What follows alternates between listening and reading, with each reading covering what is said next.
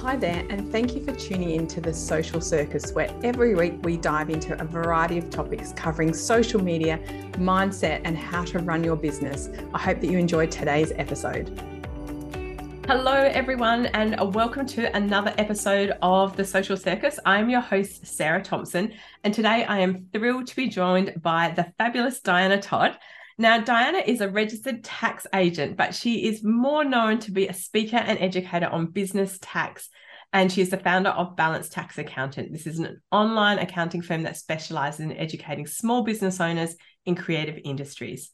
So, Balance Tax Accountants is a Xero Gold partner and has grown to a client base, my goodness, of 750 since mm. its humble beginnings in 2015. That's a lot of clients, hmm. um, mainly using the power of Instagram and Facebook. And her firm prides itself on taking the stress out of tax through systems and educating, education, empowering small business owners to get control of their business finances. So, Diana, welcome to the podcast. Thank you so much for having me. Happy to be here. I know. I'm thrilled to have you on here. And I love asking people because it's always really interesting. You obviously have a hugely, wildly successful business, which we love. But tell me, how did you get started into your journey of entrepreneurship? So I got started in my journey in my late 30s. Oh, no, early, late 20s, actually. Sorry, late 20s, because a month before my 30th birthday, my partner passed away from leukemia. And he was only 27 years old at the time. Wow. And I was his primary caretaker for the last year and a half of his life. And what that led me to is after he was gone was being in this space where it was like, okay, well, what am I doing with my life? You know, I have this incredible gift that not everybody has um, and what do I want to do with it? And I was actually really inspired by the nurses and the doctors that help support and take care of him. And I thought, you know, the best thing that I can do with my time on this earth is to support other people in achieving their dreams. So I wondered, what can I do as an accountant to support people? And I saw that there was a massive gap in the market in the accounting space, specifically in tax accountants that spoke in everyday language to support entrepreneurs in managing their business money, to make it stress free, apply systems, all of the things keeping up to date with the online technologies. And so I thought, you know what, I will specialize in that and support entrepreneurs in accomplishing their money goals in their businesses. And that was where everything started in 2015 and I've just been nonstop ever since. wow. Oh, look, thank you for sharing that really honest. I was like, oh, I didn't know you were going to say that. um, honest share, because it's often out of these big life events that we have these epiphanies, and you obviously had one. And I have to say, um, you and I run in similar circles here in Perth. And whenever I see your happy face at things, I always think this woman is killing it in her space because let's be honest, accounting is boring. Well, we think it's boring, yeah. it can be boring. It can. I will mm. even admit that as an accountant. but I guess what what what kind of makes you stand out is this real passion that you have to actually support businesses. So you're not there to just shop and do your do do the tax, are you? And take just take that bill. Like and that's not what you're about at all, is it? It's way more than that because there's also the energy we bring to our business money the systems and technology that we embrace and you know that help us keep things organized so that way we can free up our time to focus on running the business and business strategy serving our customers. So there's so much more than just doing taxes. It's only one aspect. And i think that's the really the vision that i saw for Balance Tax Accountants when i first started it is the traditional industry only looks at oh, we have a deadline coming up with the ATO, let's get our tax sorted. But that's only one part of managing your business money. And all of the other parts really need to be working together so you can show up more powerfully. Oh, I love that. And um, whilst accounting can be boring, I, well, I'm not person ask because I love a good spreadsheet.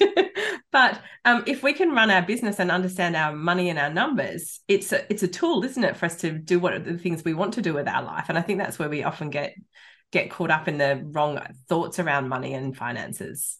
and rightfully so because let's face it we did not have these money conversations when we were growing up i mean i don't know about in your household but my parents never discussed money in fact they would um, discourage it saying that it was rude to discuss such things or to ask questions about it and i think that what that led to was an education system that also didn't teach practical money skills. And now we have all of these wonderful business owners who want to make a difference in the world, serve their customers, build wealthy businesses, but they haven't had the foundations of becoming comfortable with talking about money, let alone managing their own money. And uh, so that's where we can more powerfully show up for our businesses. Um, getting to know our numbers just gives us the knowledge that we need in order to be confident in our decisions. Can I afford this investment in marketing services? Uh, should I stay with my business coach? Should I find a cheaper alternative? You know, things like that. Like having the knowledge of how much it actually costs you to open the doors and operate your business is so powerful and can be such a good tool in making those strategic decisions of, okay, I have these business goals. How am I going to meet them? What's the best way for me to get there? Because at the end of the day, business is such an open ended box. You can really do anything you want in business, right? Absolutely. The sky is the literal limit. Yes. And if you don't want to have a traditional business, you can do things in a new way or do them your way. You can have flexibility. But um, at the end of the day, I think really understanding the money behind the business is very important to having something that's sustainable to, to support us for the long term. Oh, so so true, Diana. And I love hearing you talk about that because um, I've really made a commitment to myself this year to really understand my business, understand my money, understand my numbers and my finance. And um, and I'm going to admit this to everybody so that people can hear this. Um, I was really embarrassed to have some conversations with my accountant. Who can I just say? Uh, I'm sorry, it's not you, but I've been with her for a while. She is lovely, and I felt embarrassed because I felt stupid that I didn't understand it. And is that mm-hmm. something that's quite common? Definitely. Uh, and the thing is, we don't know what we don't know. So I think where a lot of people feel really frustrated or clueless is because they don't even know what questions to ask or what they should be looking at, you know, what softwares they should be using. I know Xero and Rounded are both really popular accounting softwares. When they open their Xero file or their Rounded file, what do I even look at as a business owner? How do I run these reports? What do they mean? And so having this you know um, this ignorance or this this fear of the unknown is such a natural thing. And um, i find that the entrepreneurs like yourself who really invest in themselves in understanding even just the language of money how to look at your numbers what they mean you have a better chance of building a more profitable business quicker because you have got that knowledge and you're using it. oh, that makes me so happy to hear. And I have to say, I've been in business a long time and I've so I've been slow to that table, just so that you know. Um, I've been happily focusing on revenue and um, doing that really, really well. And because I have a home based business, I'm quite profitable, but a- allowing a lot of expenses to creep into my business. Um, and very easy to do that, isn't it? Particularly with all of these monthly subscriptions that we have that it's only $17 it's only and um, one of my uh, piece of advice my accountant said is pay things annually because you'll feel it and you'll probably save a couple dollars too because normally yeah. with subscriptions if you pay annually then they'll give you some type of discount for that so yeah. i love but she advice. was saying yeah she was saying because it's really easy to look at it as only this but she goes if you just quickly add that up it actually if it looks like a bigger number your brain is more likely to go do i really need that and to be more more judicious about those kind of decisions and i think and that's how we become more profitable is to focus not just on more sales but on less expenses isn't it? And that's I, I don't think that's boring. I think it's really really great. I feel really excited when i did that i have to say One thing that I did to practice mindful spending was one month I decided to put a hold on my credit card that all of my business expenses were direct debited out of. And what this forced me to do was actually take a step back and get the notifications to say, oh, your direct debit didn't go through. Uh, please put in your new card details. And that was kind of like a forced pause for me to sit back and evaluate okay, are these subscriptions still benefiting the business? Are we using them? Are they saving me time, our team time, elevating the experience? Are they something we want to carry forward? And it was a really nice just pause, forced pause on myself yes. to reevaluate. Is it worth putting in my new card details? Yes. Okay, we will keep this one. oh, I have to say, I love that because um, it is really interesting going through your credit card because it becomes very um, your credit card in your business in particular becomes a very abstract thing. You just, um, mine just gets paid automatically through my business. So sometimes I don't even looking at what the balance is on it, which is terrible. And um, and then Xero, you know, it has all that, all those automated like matching stuff. You're not even really looking closely each transaction, are you? And yeah. so it would be very easy to be paying for things that you're not using. And I can definitely attest to that being true in my business, unfortunately.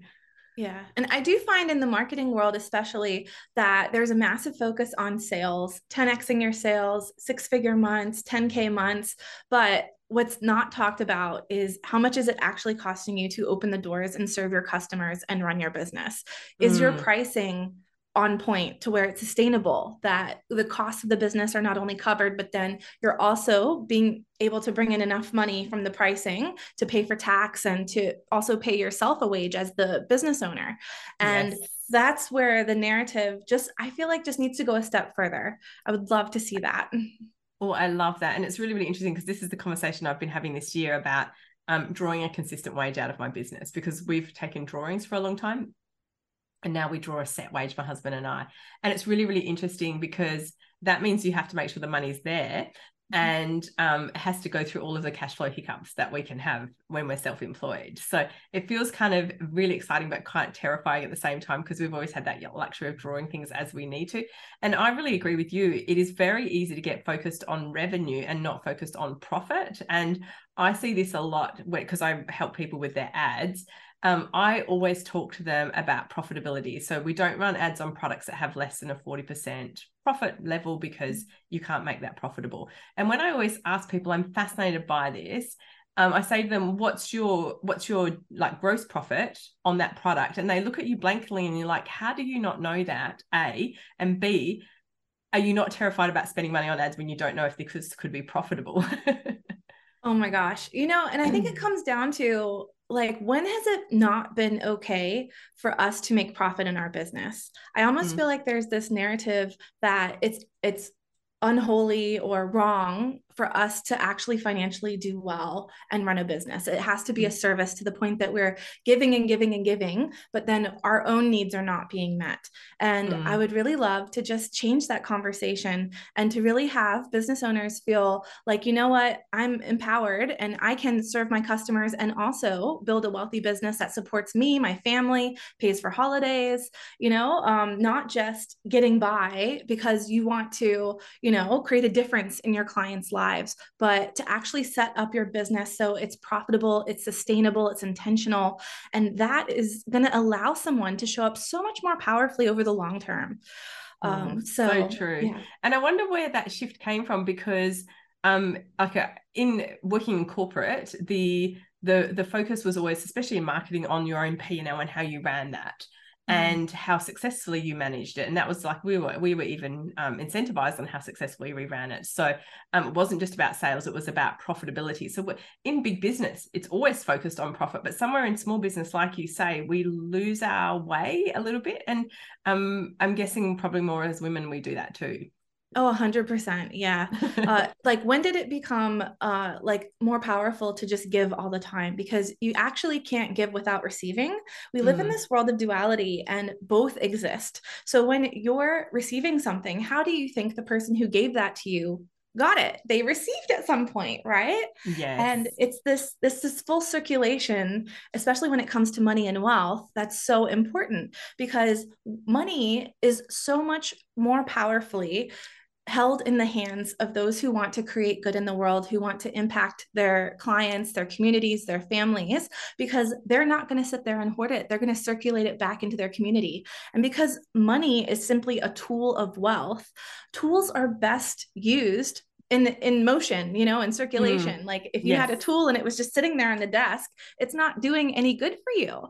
Um, money piled underneath your bedroom not in circulation is just a pile of money. It's it's actually worthless if it's not in circulation. And that's where the power of money and building wealthy businesses really comes into play is this mindset shift we have to make as business owners to be more like the big business maybe yes. what we should be doing is just deleting the word small out of our vocabulary and say i am a business owner Oh, I love um, that. Instead of playing small know, business. I, I, know the ATO and the federal government has, because um, I do a lot of uh, marketing consultation to um, large corporations, and um, they have a really high definition of what makes a small business. So, without question, most of us, I think it's t- less than $10 million revenue from memory. I can't remember, but it's a lot. Right. So, most of us are running a small business, but it is a term that diminishes us and diminishes us in terms of our um, need to be accountable for what it is that we're doing because like I'm just running a little business. It's like, no, absolutely. I still need to, like you say, I still need to have a, a lifestyle from this and draw a wage and have a, a, um, a, a living standard that I would like to have. And that's what it, that's what this is all about, isn't it? Exactly. And you not only deserve that, you're worthy of it. And like the thing is, businesses, you don't just start a business for it to run for a year or two. Okay. Business is a long term investment. and so we really need to be making financial decisions with the view of this is going to last for the next five to 10 years. So, what foundations do we need in terms of finance skills, money, software, tech, whatever it is, consultants to support us in achieving our long term goals? And I find that the businesses that really understand where it is that they're going, they are unafraid to call in support to get them there and they generally get there faster. And it's because they have the intention set. Um, and so they're focused and they really keep that in the back of their mind as they're running their daily operations. And in terms of profitability, it makes the biggest difference so interesting that you're saying that because I I would and I'm, I'm going to be very transparent here. I would say without a shadow of a doubt, I've run my business day to day, month to month, year to year, and I have not done enough forward planning. And here I am, 12 years in business, and things are going great. But I I I wonder what I would have done differently had I known I would still be here now. And it's almost you... like we're too afraid to dream that big, right? Yes. It's like we need to give ourselves permission to dream that far ahead, you know? And I'm not saying you have to actually know what's your average day going to look like in business in five years, okay? Yes. It's more of just overall, where are we headed? Who are we trying to serve? What difference are we trying to make in the world here? Um, so, yeah and, and, and, those are big things I think we often get so bogged down in the day to day and also worrying about money, worrying about um, sales and cash flow and all of those things that we don't actually stop and pause and do that in our business as well because we're too busy looking down to stop and look up. And mm. I regret not having done more of that in my business in years gone by. I'm just kind of kicking along maybe i've set a few goals and things but now i have a very clear one three five and ten year plan for myself and my life and um, feels very grown up. yeah, good, good on you. And I think that also brings up a very good point is that it's never too late to learn. It's never mm. too late to start. So if anyone listening to this podcast is saying, you know what, that's how I've been running my business, but I don't want to be that way anymore. You absolutely don't have to subscribe to that. And from today, you can say, you know what, I'm going to invest myself, really understand money skills, understand my numbers, get to know them, um, and overcome this fear of mm-hmm. finances. And yeah and you'll never look back. So so true. So Diana from your perspective because you have such a big client base and you must see all you must see the whole spectrum of all sorts of things going on. Um where's a good so if we kind of say our business is ticking along we're making money and all of those kind of things but we're not necessarily doing lots of things that we don't do like we might not have been paying super or paying a proper wage all of those kind of things where's a great place to start in understanding our numbers in our business the first thing I would do is if you are not paying yourself on the regular, is to work out how much your actual living expenses are and what you need that number to draw from the business and mm-hmm. actually set up a recurring bank transfer from your business account to your personal account to start to pay yourself. Even if it's something as small as if like a hundred dollars a week just start somewhere to get you in the energy of your personal accounts constantly being topped up with your business money.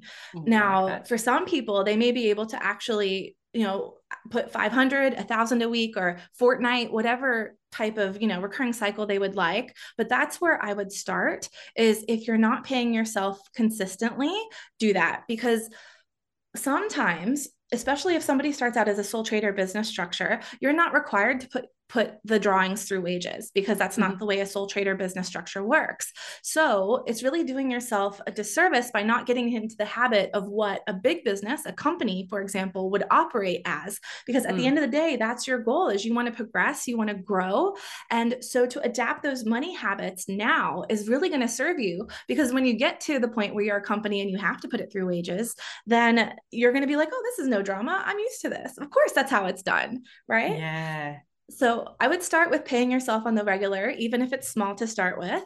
The second thing I would do is to block out a money, like money check in time in your weekly schedule, whether it's on Money Monday, Finance Friday, Wealthy Wednesday, whatever like works for you.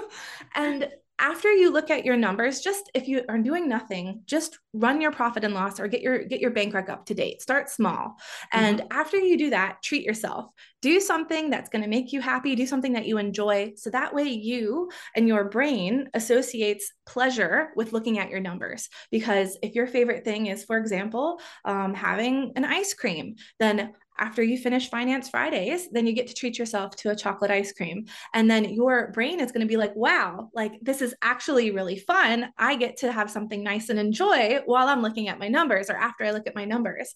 And what that does is it gets you in the habit of enjoying looking at your numbers to where it's going to um, create really like less resistance to this fear you know this um this ignorance like educating yourself and just getting comfortable with money and your numbers is just going to go so far I love that. Tip. I love the first tip as well. I love that tip about positive reinforcement of habit. And I was sitting here thinking, oh, what would I do? I like looking at numbers. I have to be, so I enjoy it. It makes me feel powerful, like I'm in control, and I like feeling like that. So I enjoy looking at my numbers. I love Xero running a report. Um, but if you didn't, the reinforcement of the habit is the most amazing tip, Diana. mm.